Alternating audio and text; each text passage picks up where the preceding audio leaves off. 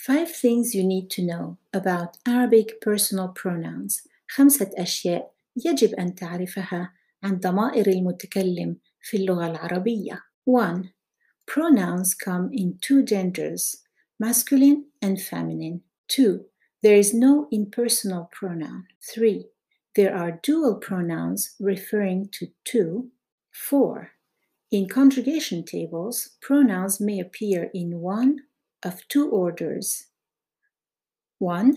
All singular pronouns first, then dual, then plural.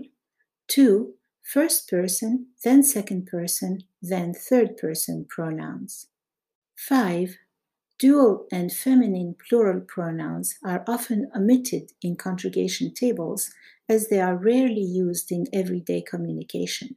And in the podcast description, there is a table with all the personal pronouns, and I will read that to you now. We'll start with the singular pronouns. I is ana. You masculine is anta. You feminine is anti. He is Hua. She is hiya. Next, we have the dual pronouns. We is nahnu.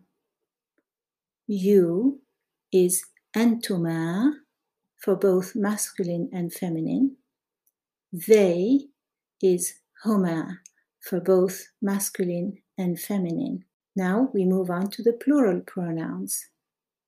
We is nahnu. You masculine is antum. You feminine is antunna. They masculine is hum. They feminine is hunna.